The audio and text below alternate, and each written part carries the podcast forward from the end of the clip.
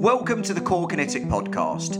My name is Ben Cormack and I will be your host. The Core Kinetic Podcast aims to bring you clinically relevant information on topics throughout the clinical world, also, some very, very special guests along the way, bringing you their expertise. We hope to deliver this with fun, flexibility, and also some good, solid, old fashioned evidence.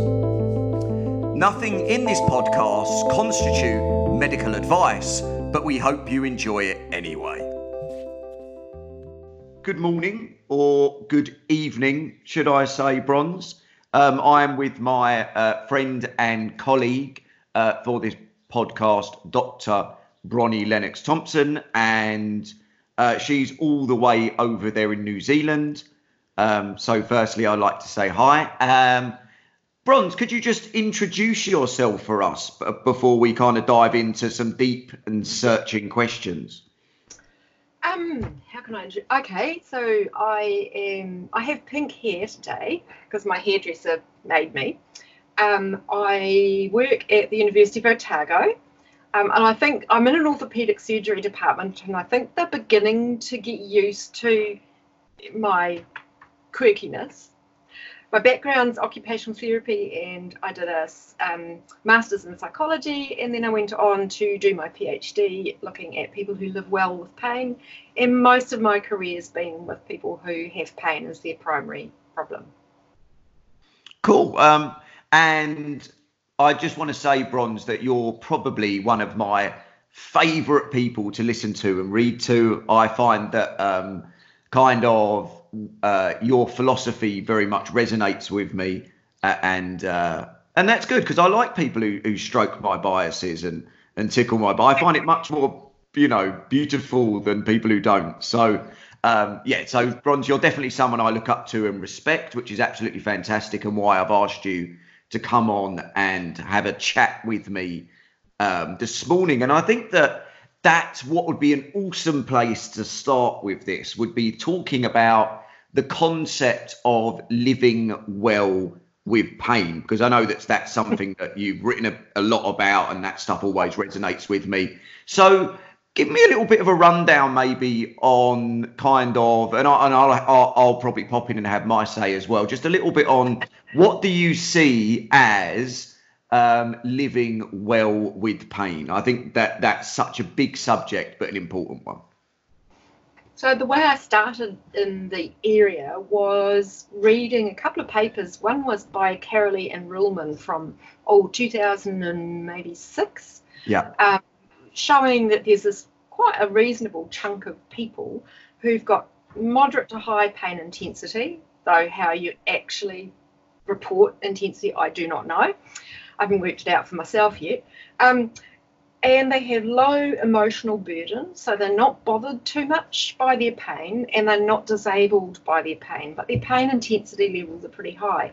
And I was captured by this because I live with a manly Jack who has ankylosing spondylitis, and for a lot of the time that um, we first got together, he had terrible, um, terrible inflammatory pain, really high um, sort of inflammatory markers, and the NSAIDs and things weren't doing a sodding thing. But he's a guy who was a high country firefighter in his spare time. He did his pack march and his fitness test. He walks up and down mountains. He did everything to keep himself fit. And in my work clinically, we don't see people like this. And this intrigued me. How is it that somebody can have pain but not be bothered by it. So we know that it's a thing.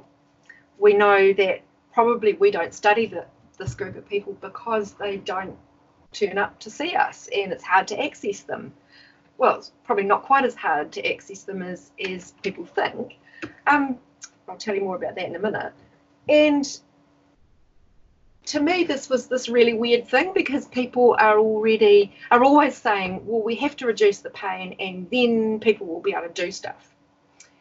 But this group of people were saying, but hold on, I call myself living well and I, I feel like I'm living well.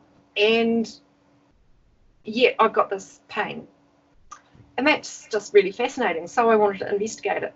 So the idea is that people who are living the life um, aligned with their values and the, moving in the direction of what's important in their lives don't tend to get so bogged down in this pain is getting in the way of everything. Yes, it's there. People who've got pain like this are not um, people in my PhD study had quite intense pain, moderate to severe pain, and they acknowledged that it was something that they monitored and they factored into everything they did, but it didn't dictate what they wanted to do. It was just there. And I think that is the state that really, given our treatment of pain is actually pretty poor, particularly for um, neuropathic pain and nociplastic. You know, we've got to be a little bit modest and think that there will will be a substantial number of people for whom pain reduction is just chasing after a dream and it's not going to be achievable. So we need to do something for this group of people. So my idea from my PhD was saying, well, can we learn from this group of people who live well and pull this across to this really large number of people who don't live so well? Yeah, I, I, think there is an argument out there. Um, and actually, something that I've kind of changed my perspective on over the last year or so. Um, and that's kind of the idea that I, I, think that we know that pain is a resistant target, and, and kind of I, I get that and I understand it. But there's also this kind of tension, isn't there, between people wanting pain reduction and the idea that we're kind of looking at living well with pain. And, and I think some people kind of see that as giving up or not really taking notice of what patients want. And so I feel there's a bit of a tension, isn't there, between this kind of concept of yeah. We know that we're not that great at dealing with pain. Um, we know that from the data, we know that from our own practices. But at the same time, also, we have a bunch of people that want to um, get rid of their pain you know? So kind of how do how do you how do we navigate that tension to some degree? Because i think that's a really pertinent kind of situation that we see at the moment. I actually don't see them as being opposing. Okay. I think can do both i think that if we can help people live um, live a life that is rich and fulfilling and enjoyable and wonderful and we pursue pain reduction as it happens, if it happens, that is the best of both worlds. And I'm never saying stop looking. What I so today I met with a group of six people who've had pain from between all eight months and 1990 was the earliest one. Um, so that's quite a long time to have pain. And we were going through the things that they've done to try and get rid of it and the effect that that has. So, and what we came up with in the end was that yes, you have pain, and that's bad enough in itself. But then you have the uh, engaging with the insurance system, if it's because these guys were all under our accident system. So you have to navigate the insurance system or the health system and tell your story a thousand times at least. And then you get referred to someone else, and you've got to wait for that referral to eventuate and for the appointment to arrive. And one of the guys laughed and said, Well, how many years have I sat in waiting rooms while I'm waiting? And I'm waiting for my pain to go before I do things that matter. Mm. Wouldn't it be awesome if we could offer the best of both worlds? that you can live as well as and do have a bit of wiggle room, a bit of flexibility around what you do and how you can fulfill what's important in your life and look for pain reduction. Yeah, no, I, incompatible.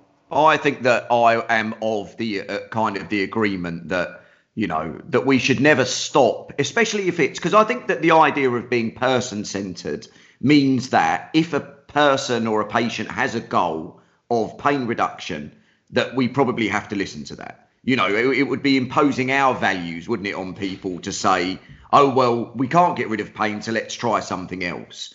But maybe the idea is not to, is never to take it away as a target, but maybe not always put it as a primary. Um, or, or, or maybe not make everything contingent on getting rid of pain that's probably more more the way I go about it. So I ask, what what would you be doing if your pain wasn't such a problem for you?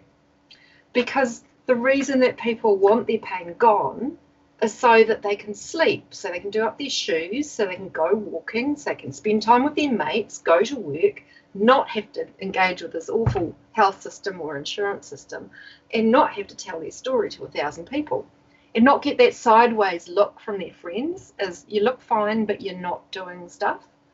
And yeah. that's i think the way that i like to to pose it to people.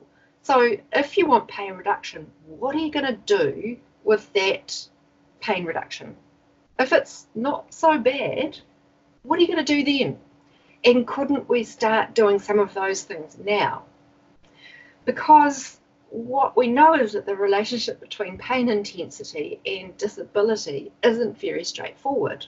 Mm. So we hmm. have lots of people with high levels of pain, but not that much disability. I think the correlation from very early studies by Main and um, oh, colleagues was about 0.4, uh, R0.4. So not actually a very high correlation. Yeah, kind of a moderate one.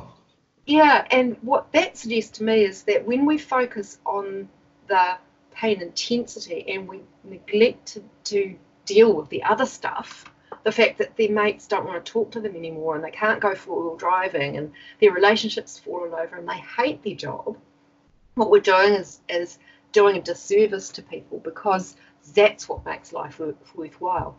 We call it dead man's goals. You know, a dead man doesn't feel any pain. yep. And I got that one from Kevin Vowles. That's okay. Demento. Yeah. Oh, I, so, I like the uh, I like the analogy. yeah. So if you're dead, you're not going to feel pain, and that's is, that's great. Or you could put it like this: If I could take all your pain away, but you can't spend any time with your children, ever. You can't work. You can't um, have friends, and you can't go and drink or socialise, would that be okay? Yeah, I like I like that because you're you're kind of with people. It, it, it's kind of you know what would you do if the pain wasn't there? And and sometimes I think that that there's such a myopic view on into pain and onto pain, which is completely understandable. That kind of we don't. I think part of our role sometimes is helping people see what's outside of pain as well. Yeah. And you you know from from my experience, you just find that there's such a hyper focus on on pain itself and pain reduction that it seems like everything else is is kind of secondary. And I think that comes from us often as health professionals. We've so we have some really contradictory beliefs and attitudes towards pain.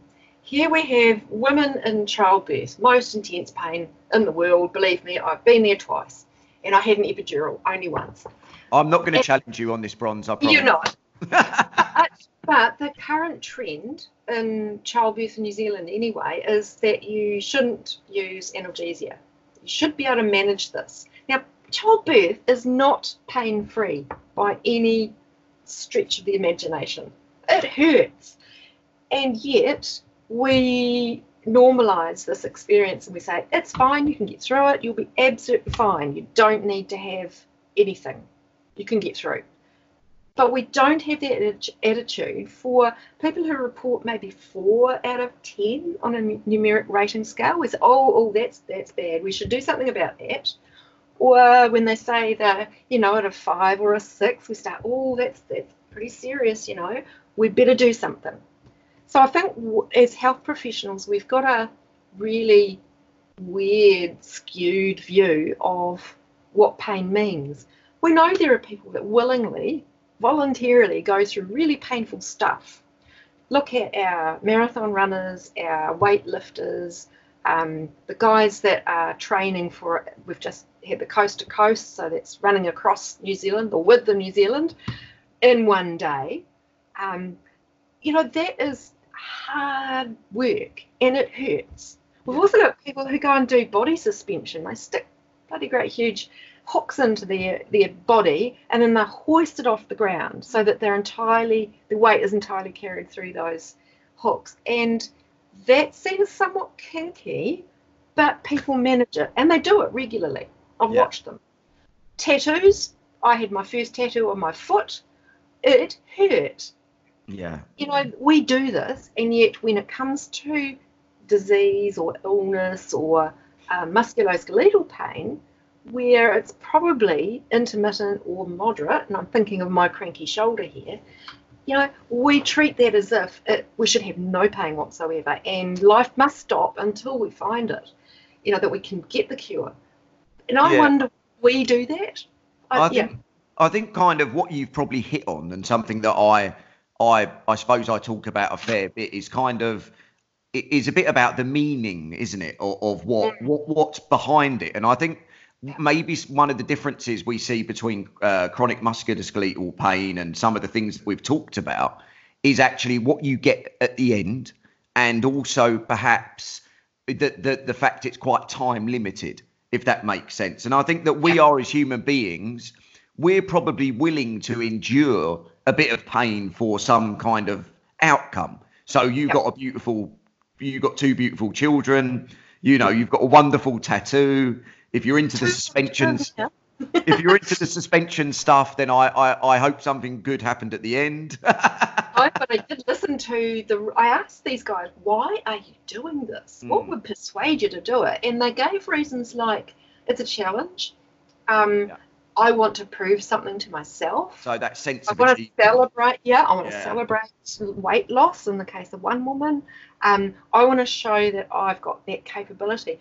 And similarly with things like um, ritual tattoos from Samoa in particular, but also Maori, where the tattoos are painful because they're done with a very blunt um, tooth and it's it's tapping, it's shark's tooth and it's tapping. And it's pretty painful. It's nothing like, you know, the little fine lines that I've got. And the purpose is not to have the tattoo at the end of it. It's to go through that process. Yeah, to show that to show, show that endurance and that the commitment to being a member of this tribe. So yeah, I think meaning is a really important thing. And when we think about chronic musculoskeletal pain in particular, there's not a lot of meaning. So I've been looking at some well, history. Not, certainly not positive meaning. No, well, it's yeah, it's pretty meaningless, and it doesn't have value. Yeah. But I looked at some um, some history, and I was looking at the way that in pre sort of probably 1700s, 1800s, that because religion, particularly in say Europe and England, was fairly um, was fairly important, and that with the belief was that you know you're showing your capability, your stoicism, your resilience yeah. by enduring. We don't have that in a secular society very much. So the meaning that was attached to having this experience has gone, and along came anesthesia and, and drugs and, and analgesia, and suddenly there was no need to put yourself through this. Mm. So pain's got lost persistent pain in particular has lost its um, the value that it could have had for some people, which makes yeah. it pain. yeah, I, and I think that. Do you think then? Here we go, uh, uh, and maybe this is part of living well with pain. Is that some? I think that sometimes we kind of lose sight of of how much meaning family has, and we lose sight because we take it for granted, don't we? that, that you know we take we take these things for granted and suddenly when we don't have them anymore maybe that's when you when it becomes you know more of a problem i certainly probably don't consider very much in my life i enjoy the process of seeing friends and doing things but maybe i don't consider it um, as much as i would if i didn't have it. And uh, and i think that sometimes with people maybe we need to kind of make make meaning again out of some of these things. Help you know just help uh, that kind of appreciation again. Do you, what, what, do you what do you think about that? I i totally agree. I i talked at um, with my participants, not this group, but a couple of um, groups ago, when I had a bunch of Maori guys who were saying that they lost their relationships with their mates, they lost mana or prestige in the tribe, they lost that connection with their whānau, they isolated themselves, and the the depth of oh, profound sadness and and that isolation that they were feeling and shame really because they weren't who they knew they wanted to be was um, I was incredibly touched and watched them begin to sort of open up and do things that mattered to them. You know, whether it was just go down and watch the rugby league or maybe jump on the bike, the motorbike, and polish it even, um, just so that they could connect again with something that was the person that they believed themselves to be. Because one of the things I think pain can, persistent pain can do, is it can erode your sense of who you are. So you become pain instead of me. And what I try to do within the processes that I use is say, well, what makes you feel like you again? What little things yeah. would make you feel like you? And I think sometimes that we don't always see the link between those two things. That's the problem. Is that maybe the, the, the medical system is so dominated by the idea of pain and so less of the person or the other that yep. we don't connect, connect these dots. We, you know, why why is my sense, you know, why is this sense of loss about my life? How is that connected to my pain? Because mm. pain is pathology pain is damaged. Pain is, is whatever we need to find to cut it out or to repair it.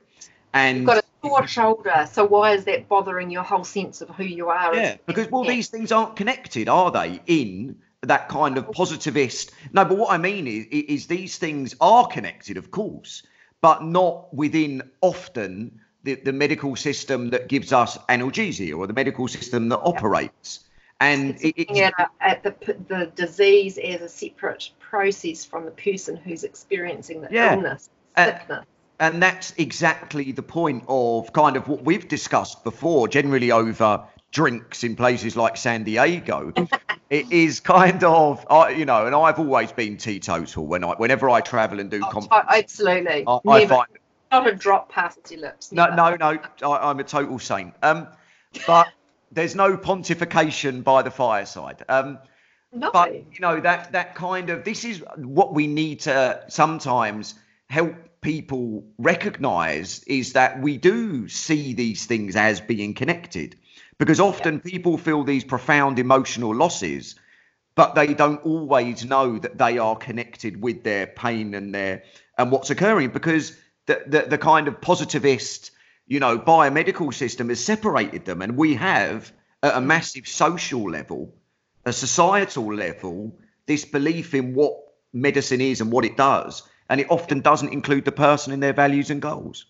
Very, very really does it. And I guess the for me as, a, as an occupational therapist, this is fundamental to the professional perspective, which is that as we do things in life, everyday things, we're expressing who we are and we're also becoming this new, you know, we continue growing and developing. And so we OTs would tend to view the person and their the things that they do as being an expression of who they are. So pathology might limit what you can do, but there's always a way around it. Whereas I think if we're looking at a pathological, pathoanatomical view or a biological only view, we miss that. We start to say, oh, here's the knee, or here's the shoulder, or here's the sore, or failed back. Don't even get me started on that. And I think that's something that removes the humanity from our treatments if we forget the meaning, the value, the connection with with what life is actually about, which is not about it actually comes right back to the WHO definition of health, which is that it's not the absence of disease. It's it's more than than that. Yeah. And that's a fundamental I suppose it reflects the time that I did my training in the in the eighties, the early eighties, that that was a really important concept that health is more than just not being sick. Health is about flourishing and yeah, yeah. and all of that stuff. And maybe we've forgotten it. Yeah, I, I think sometimes if you're working with people with long term persistent pain, that even if you just got rid of the pain, suddenly one day you woke up without the pain, it wouldn't mean that everything in life would be perfect and back to normal. No, Far in fact, it. very often not. Yeah, and, that, it- and that's the no. point. By the time you get that cure, um, you've lost your job, you've relationships fallen over, you've had to sell your house because you couldn't afford to live there because you weren't working, and you don't have any mates anymore, and you've forgotten what you used to do for fun. Yeah, and that I- wouldn't be flourishing. Fun, no, and, and fun's the first thing that drops. And fun and social times are the first thing that people stop doing when they're really sore. And Yeah. then they stop doing the work stuff, and then they stop doing, you know, the basics of self care. So we forget that I often start with what would make you feel like you had a bit of joy in your life, a bit of fun in your life. So we start there. And it's not you know, often it's just a little thing like the guys that have to go out on their motorbike, or we've got a tap that really he likes scuba diving. So his his current exercise is putting on his weight his wetsuit and his weight belt and his mask and snorkel and going to the pool. And mm. he's doing his exercise in the pool, so he's exercising, but it's because it's meaningful and it helps him do something that he really wants to be able to do. That is, and that was a physio that did that. My God. That, so, so Sometimes do you know what it sounds? We talk a lot about helping people make sense of their pain, right? And I think Mm. that that is such a such thing, but almost helping people make sense of their lives, if that Yeah. makes sense. Because helping people make sense of their pain is still quite pain focused, isn't it? You know, if you're helping people make sense of their life, who they are, and what they are sometimes without this thing, then then that's really the the the, the major sense making process, maybe. Yeah, it is about. So this is something I found in my in my PhD that it is about reconceptualizing, reoccupying, feeling like you're inhabiting the you that you want to be, and the you that you want to be, your self concept, is reflected in what you do, what you value, your Mm. your daily routines and habits, and who you connect with, and that sort of stuff. And and if we don't look at that, then we are not helping that person in their process of becoming well. We're Yeah. just stopping them from being ill. Uh, you know, I, I think. Do you think? I mean, this is part of uh, part. This is quite uh, for for many people. It would be quite a new concept, wouldn't it? You know, whether you're whether you're a patient or a healthcare professional, and you've been in the system or you've been to see a lot of doctors, and suddenly you're faced with this different version of what rehab is, this different version of therapy. Do you feel like people have to be ready to go down that journey? You know, that you'll meet you'll meet some people where it, you you know do, do people have to have reached a point whereby this is acceptable as treatment that this fits their perception of treatment I think you can do it from quite early on if you bring in the concept of and, not or. So if you yeah i like say, that, I like that. and we're going to look at doing your pain, and by the way, at the same time, we're going to do the stuff that helps you feel more more normal, which is, um, I have to say, occupational therapy. But You're it's not- not about giving out gadgets. It's about saying what makes you feel good, and how can I help you do that? But what I really like, I think, is that maybe physio or chiro or osteo or occupational therapy or whatever, you know, I, I, my personal belief is these things shouldn't look that different. Just simply because you are working with people in pain who we have a similar evidence base, we have a similar bunch of people. So why do we work in all these different ways? Really, there should be looking at life values. It should, you know, it, Yes. I don't. I, I don't understand the kind of how we kind of tend to chop it up and look at it differently. Well, we think about where we start. We start as different professions, and then some of us get fascinated by pain and pain rehab and pain stuff. And then we start to merge. And I guess I was really lucky in my um, learning about pain and working in, a, in an interprofessional pain management centre where the team allowed that to happen, in fact, fostered that crossover. And so for me, it's very comfortable for me to talk about drugs um, that you know why this person's been given these drugs and what they're meant to do. And i'm quite happy to talk about exercise just as i'm sure the physios that i work with also like this one send send their chaps off to the pool with their scuba gear on because they see this as being part of what we do. I would dearly love to just shred all the labels and say actually we need a bit like we do with pain specialists pain medicine specialists they start from their original discipline. You know, they might be orthopedic surgeons, anaesthetists, rehab physicians, or or um, osteopath. No, not osteopaths. Who am I thinking of? Occupational physicians. And then they do a two-year course for the um, Australasian College of Pain Medicine. And at the end of it, and everybody does the same stuff. And at the end of it, they come out as pain physicians, pain specialists. Why can't we do that?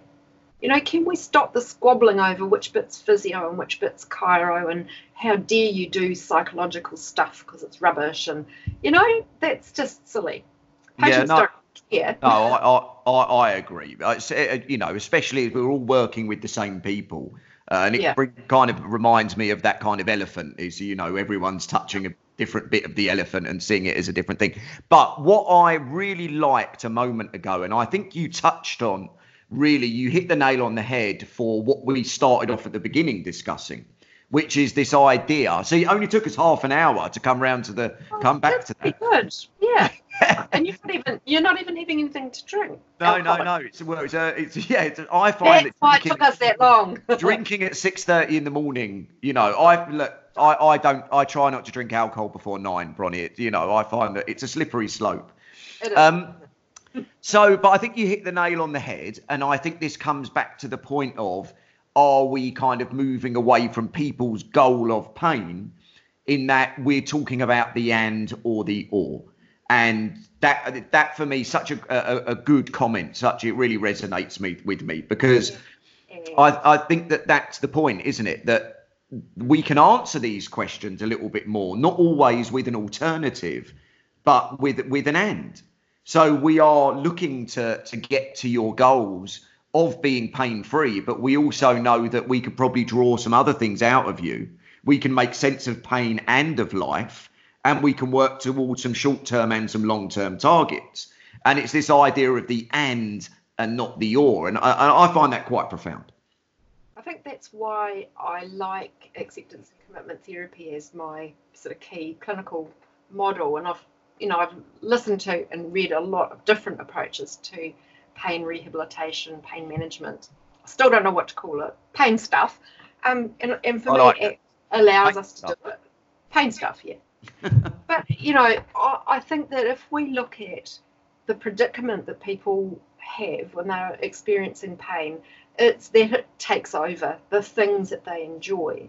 So if we can find ways to wiggle past it. And there's never, my experience is that there's never one single bullet that does everything for that person.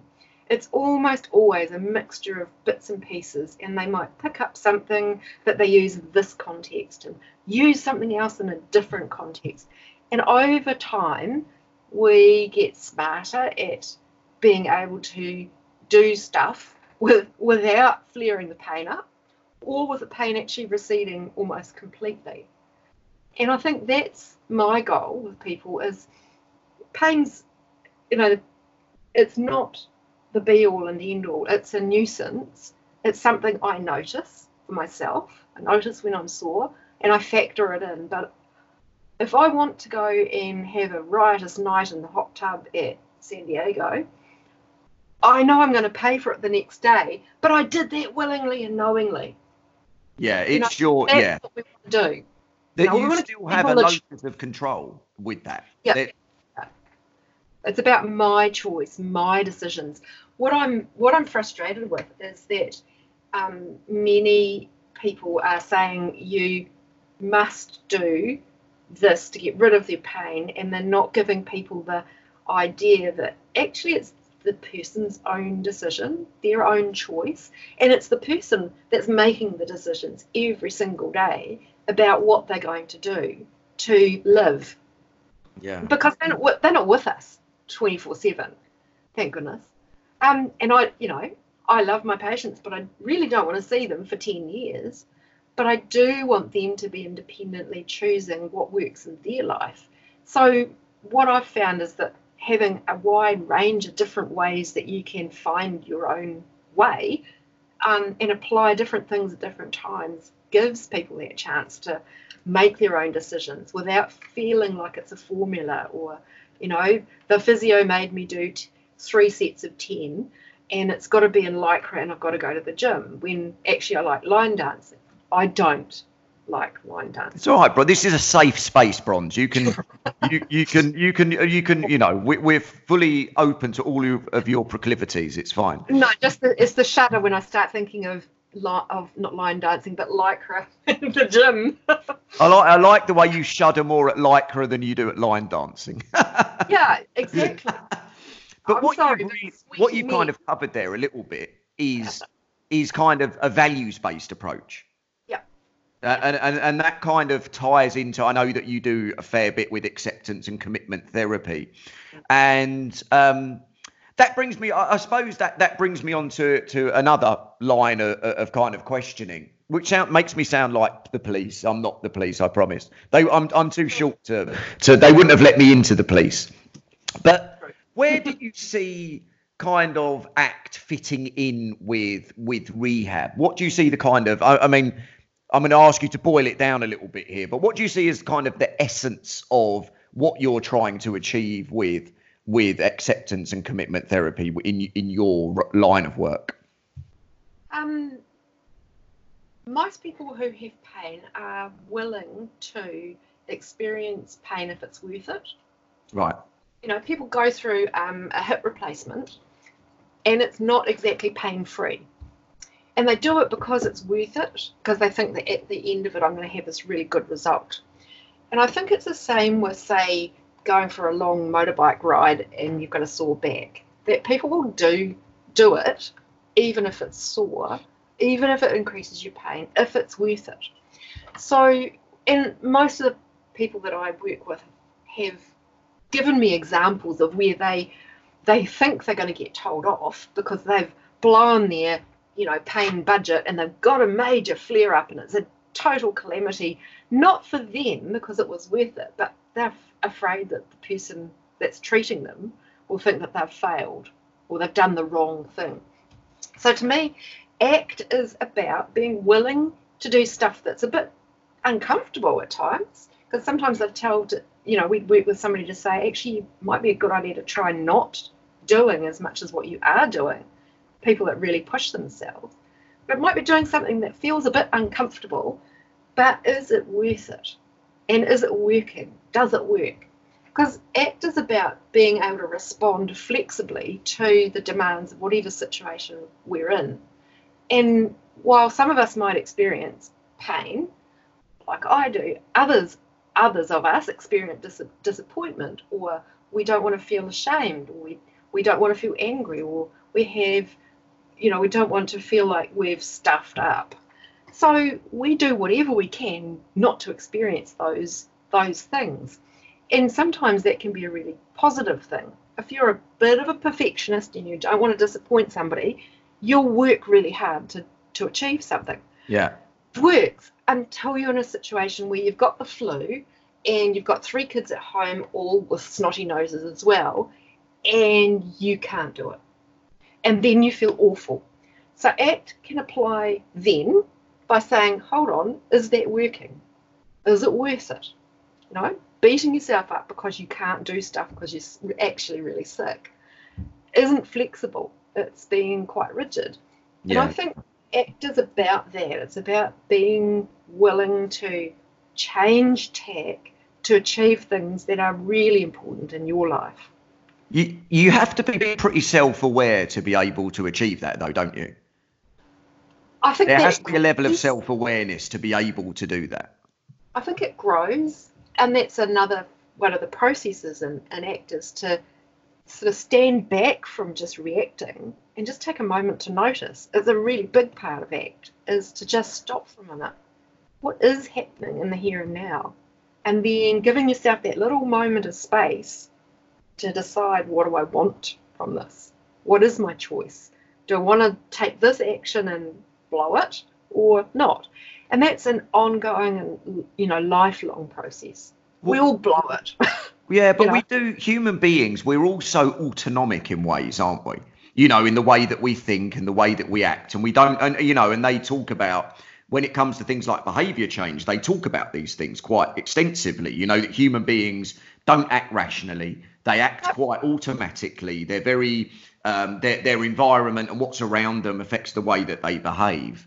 And sometimes it's really, really difficult to break away from from that. I, I find, and uh, um, that must be a process, mustn't it? It must be an ongoing process. Yeah, and I think it's lifelong. From when we're wee kids, and you know we cry at the drop of a hat um, we cry because we're hungry. We cry cry because the color of the food is wrong. We're two and a half. I still do that bronnie sometimes i must yeah, be honest. I thought so. Red cabbage is just wrong. But you know we learn over time that it's not okay to do that. And maybe then we kind of get used to maybe it's okay to have red cabbage now and then. Just don't ever give me pumpkin and parsnip and carrot mashed together it is the devil's well, in, in a small jar you mean oh, oh it's just my mother used to call it golden potato it wasn't it was disgusting I like the way she she she, she tried to give you some different values there, didn't she? She tried yeah. to slip it past you she just liked it. Yeah. But I think the idea that we can um, we can reframe things, we can think differently about things if we, um, in an ongoing way, just pause. And that's one of the fundamental skills in ACT is to stop and notice. And we can call it mindfulness, it is, but it's not an um, I'm doing my mindfulness. It's in the moment it can be in the moment and all the time. So, you know, part of mindfulness is noticing that your mind is having a go at you or doing a bit of a chatter. It's easy for your mind to do that. The hard part is noticing that you've done it. The easy part then is to bring your mind back to what you wanted to focus on, which might have been your breath. And you do that over and over and over. And it's not that your mind, you stop your mind from wandering. It's that you recognize you notice it. and you bring it back. In in developing that particular skill, we learn to be able to do that when you're cleaning your teeth, when you watch your kids drawing on the walls, when you see the dog digging up the garden.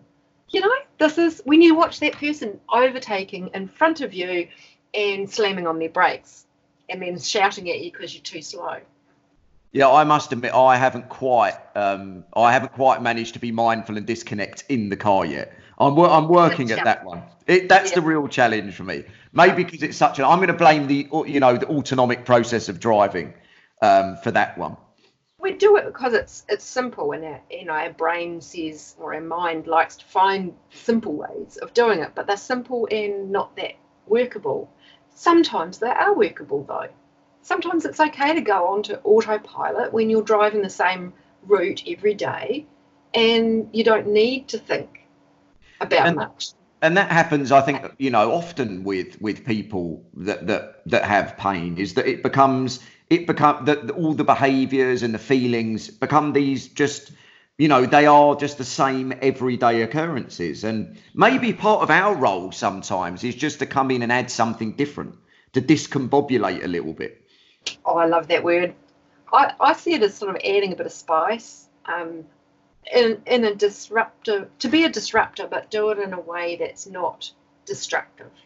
We can disrupt by poking or prodding or suggesting something that's a bit off the wall, if it's me, um, or we can poke and prod and put people down. I don't want to do the latter, but I do mm. want to make a suggestion. I wonder what you did today that was fun. And what but, could you do tomorrow that was fun? But Bronze, is this healthcare? Isn't this just fluffy, wishy washy, you know, psychological stuff? This isn't hard pathology, is it? It's not hard. Well, it is underneath it all. It's neurobiology, and yeah. there's some really, really hard, crunchy science behind it. But what it does, what I've found is if you get somebody starting to do something that they love, that what they then have as a reason for beginning to do um, the things that, you know, learning the strategies that will help them do that thing. Because prior to that, it's theory. So you can talk about pacing till the cows come home and planning and whatever skills that people really don't enjoy. But until they want to do something. Yeah, the underlying meaning, yeah. Yeah. One of the one of the guys in my PhD study was a guy who didn't like he was he called himself a big fat blob. And then it, he had um, juvie arthritis, and then he wanted to become a racing car driver when he was about 16 or 17. And he suddenly realised that if he wanted to do that, he had to go to the gym. And he went to the gym, and now he goes for three hours a day.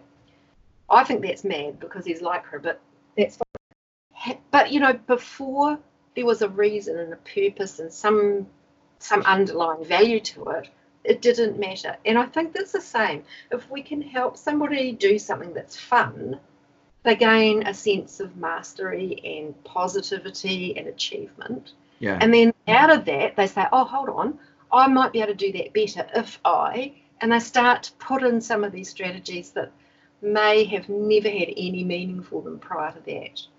Um, yeah. And I think that's a really a living thing rather than I'm going to give you a recipe to live by. It's more living, flexible, and elastic.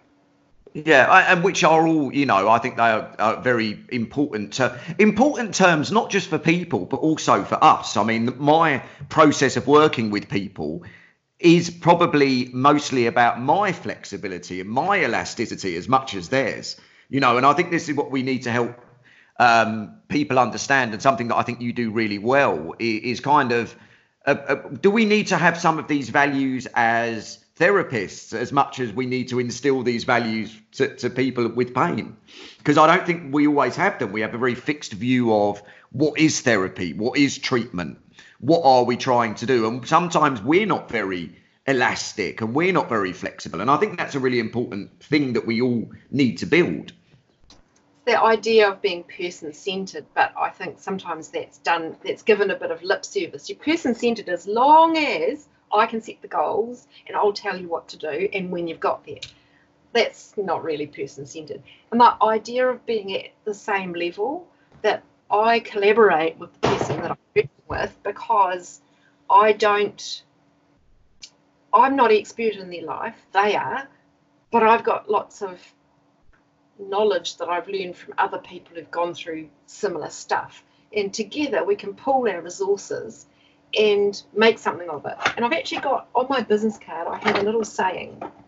It's in Maori. It says, Naku te rourou, no te rourou, ka ora ai te iwi.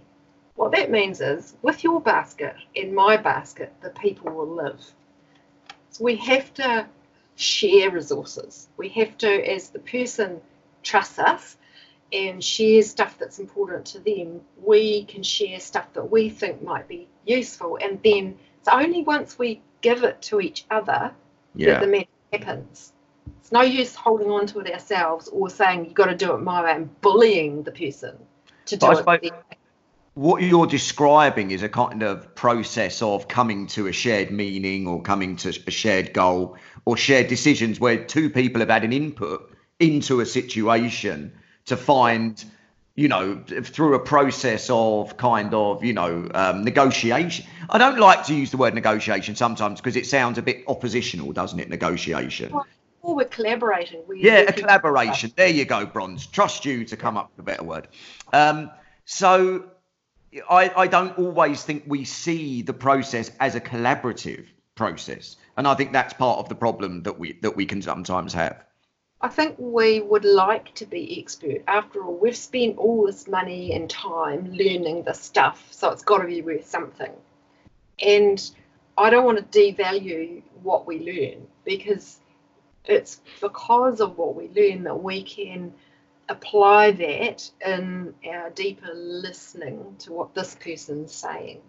And we can add or we can, you know, extend our explanations. But until we recognize that this person's going to go and leave us, and they may never come back, or they're going to live all those hours when they're not with us. And if we don't bring, you know, if we don't do something that rings their bells, we might as well be wasting our time. And then we won't be satisfied in our job. You know, and that's it's hard because it means that sometimes the person won't want to do what we think they should. Um, and that's hard because we're, we're right, aren't we? And so we need to be ready to say, okay, well, maybe this is not the right time for that part.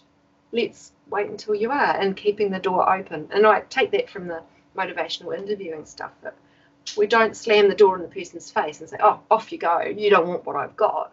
We leave the door open so that when they're ready, when they've brooded on it and maybe they've struggled and floundered a wee bit, then they'll feel okay to come back to us.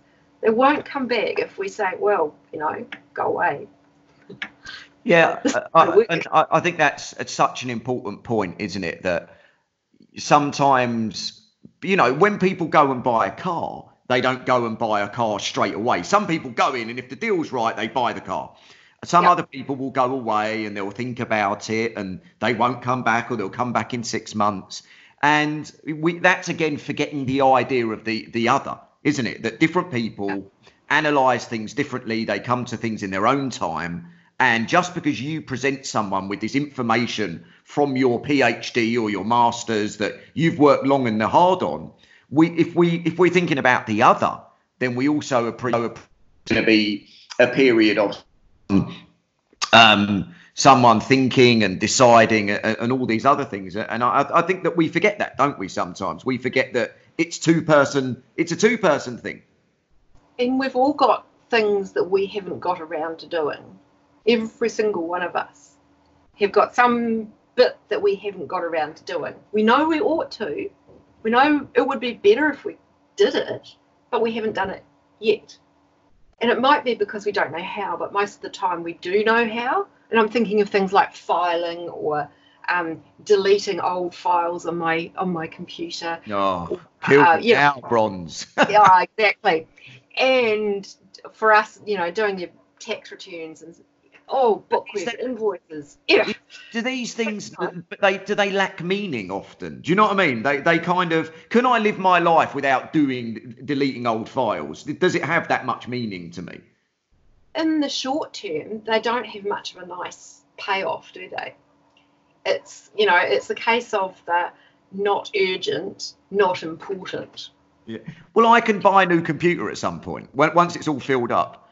Yeah. I'll just add another hard drive. You don't want to know. There you go. it allows me to do things that I actually enjoy and care about.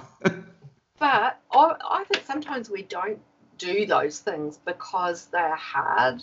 Yeah. Because they could have a nasty shock at the end. Oh, I've actually forgotten to do something that's important, or yeah. oh, my computer has now died. It's my yeah.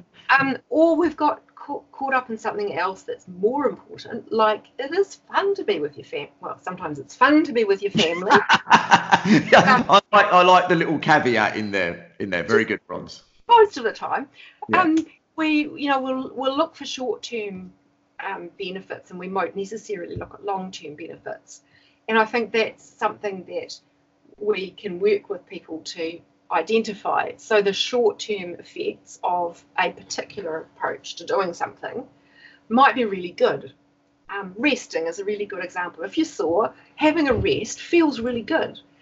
But if that's the only strategy that you use and you use it all the time and everywhere, chances are there's going to come a time when you have to do something and you're not up for it and you can't just rest. So if you have lots of different options, then you have more of a chance to um, pick a way that will work. And that is sometimes saying, so what's important about this thing that I need to do? And I think about us as clinicians. Some of us really don't enjoy reading dry, old, I don't know, for me, biomechanics would be the thing that I, I really find quite hard work. Mm. Um, I'm not naturally a mathematician, but I like pictures. And so biomechanics works for me because I can draw pictures. But there's maths. And what I have to do is think about why why is that important? How you know what is it about doing that that it's going to be meaningful? And I have to look for that. And once I've done that, then it becomes a lot easier. Yeah. So if one of my values is I really want to be knowledgeable about this area so that I can shred it and tell biomechanists they're completely wrong, um, that's not true, by the way. They're just mainly wrong. But I have to do the study first. So then instead of I have to do the study, it's I want to do the study so I can understand, so I can understand where they're coming from. That gives me an advantage because if somebody's trying to shred apart what I do and they haven't bothered to learn, say, some psychology or they don't understand um, some of the stuff that I've spent years learning, then it's not going to be that hard for me to shred their argument. So we have to be, we have to think about what's underpinning yeah. why find the stuff out. And I, I actually think a lot of what happens in therapy, again, whatever type of therapist you are, I think that often it's our values that are being rewarded. So if I if I value manual therapy, then people are going to get manual therapy. God damn it! You know, if I super therapist. yeah, if I and, and I think this is the problem, isn't it? It's that I have a set of values as a therapist. I have a set of things that I gravitate towards and I enjoy. And I actually think we even see this with the pain science world. You know, that it fits my values to talk about pain and to understand lots about microbiology. That's a new term, by the way, but I think it fits very well. Um, it, so, so it fits my values as a therapist about what's important. And actually we don't consider the values of others enough in the rehab process. And we consider our values our expertise our learning. And that we can do that with other disciplines inside this area as well. You know um, i value what i do but i don't value what this you know psychologist does or the social worker does or yeah. the physio does. And then we end up tearing ourselves apart and not providing the person who we're there for in the first place with the very best. And they're left floundering.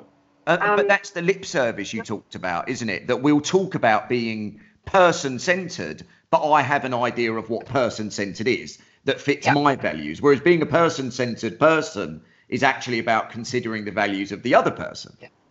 So, for example, somebody, um, so people often say, well, what about this older person who wants to be told what to do? And how can you be collaborative and person centered? Well, actually, to be person centered would be to understand that that's where they're coming from, to understand why, and to offer them that. Isn't that being person centered? And yeah. that is hard because we get stuck into the one rut. But we all, I suppose that how, how does that then? We're going to have one more question because we've been waffling on for a while. So, how does that fit in with the idea of collaborative, I suppose, because we have the idea of being person centered, but then we also have to do, do we have to mix this person centeredness with an idea of what's realistic and what's in the evidence base and that kind of thing. And I suppose that is that where we come to some kind of person centered but also collaborative situation. Are those the more the more I'm saying it and the more I'm thinking it, and this is kind of how my mind works, which is just a complete clusterfuck. Um, it's a scare. Don't ever go into my mind. It would be the worst horror film ever. Um, but be entertaining. Where does the kind of how is there a tension between being collaborative and being person centered in a way? No, I don't think so because collaborative means that, to me anyway, that I'm listening to what this person's looking for. I'm understanding right. um, what's their main concern I'm saying, why is this person presenting in this way at this time and what's maintaining their predicament? And I want to be able to get my head around that first. And that's the very first step of being person yeah. Then once you understand, you know, why does this person want to be told what to do? Well, maybe because they don't know enough. Maybe because they're scared they'll do make the wrong choice. Maybe they've tried it in the past and it didn't work so then that helps me navigate a way through that. If you're afraid of making a judgment call, this patient, um, and what they want me to make the decision for them, can I make the decision quite little so that it's I can give a little um, decision on their behalf? They can try it, and I often talk about experimenting Would you give yeah, this a go? Yeah, I, I, I use that term as well. Yeah. Yeah, so that, that it's a case of in the end, I might make a suggestion, but you're you're going to make the call as to whether this is working for you. Yeah, I'm. I can give you. Collaboration comes in. I can give you a. I can give you some ideas. I can give you some input. But then Yeah. again, the, the final decision on this, I suppose, has to come because if they, if someone, even if someone doesn't, they tell you what you want to hear, they're still going to make a decision in whether they do it or not. Oh, and they'll probably just roll their eyes and quietly walk out and never come Yeah, back. to and, ne- and never do it anyway. So, so I suppose that, that that's um that that's a, a kind of a, a, a that that's going to be someone's final decision, isn't it? Not Yeah, saying I to you that I- sounds great, but whether they actually go away and actually get involved.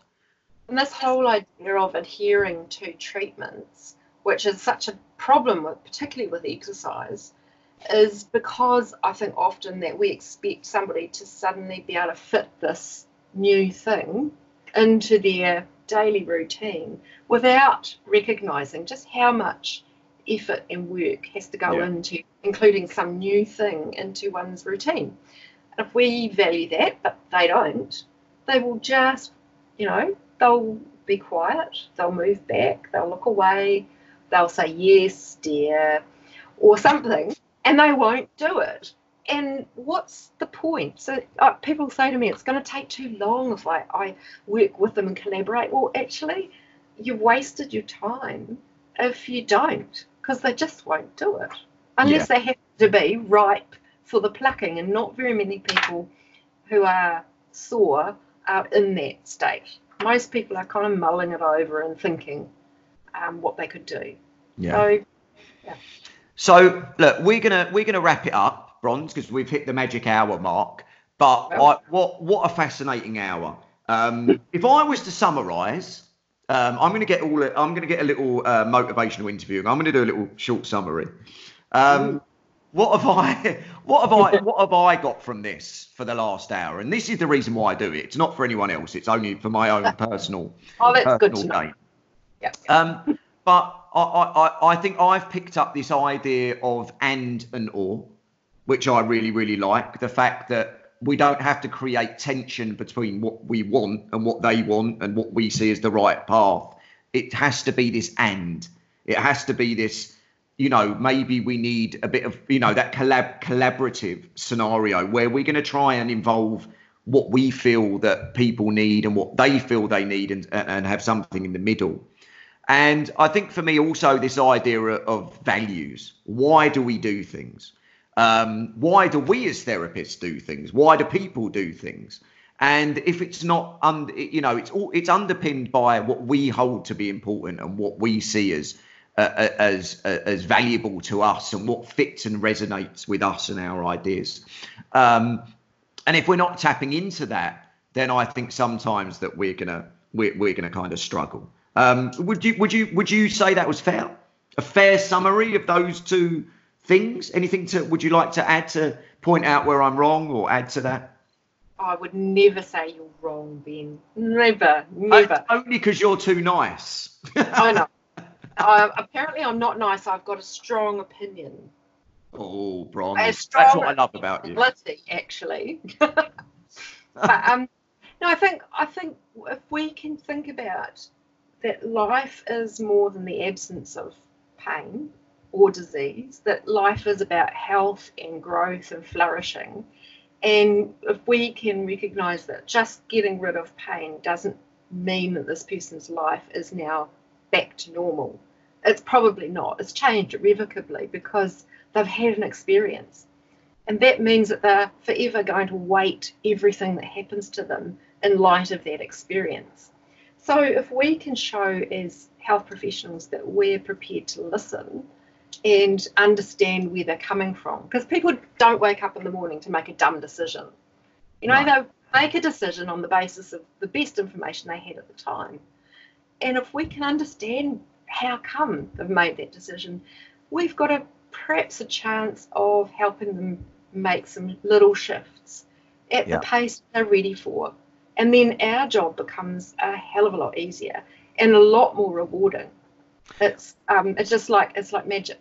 And what what I love there is that kind of you've you, you know you've approached this from a really non-judgmental perspective. You haven't, you know, what you've sought to do there is look at why this person has made a decision, not oh look at that idiot. What what stupid yeah. decision.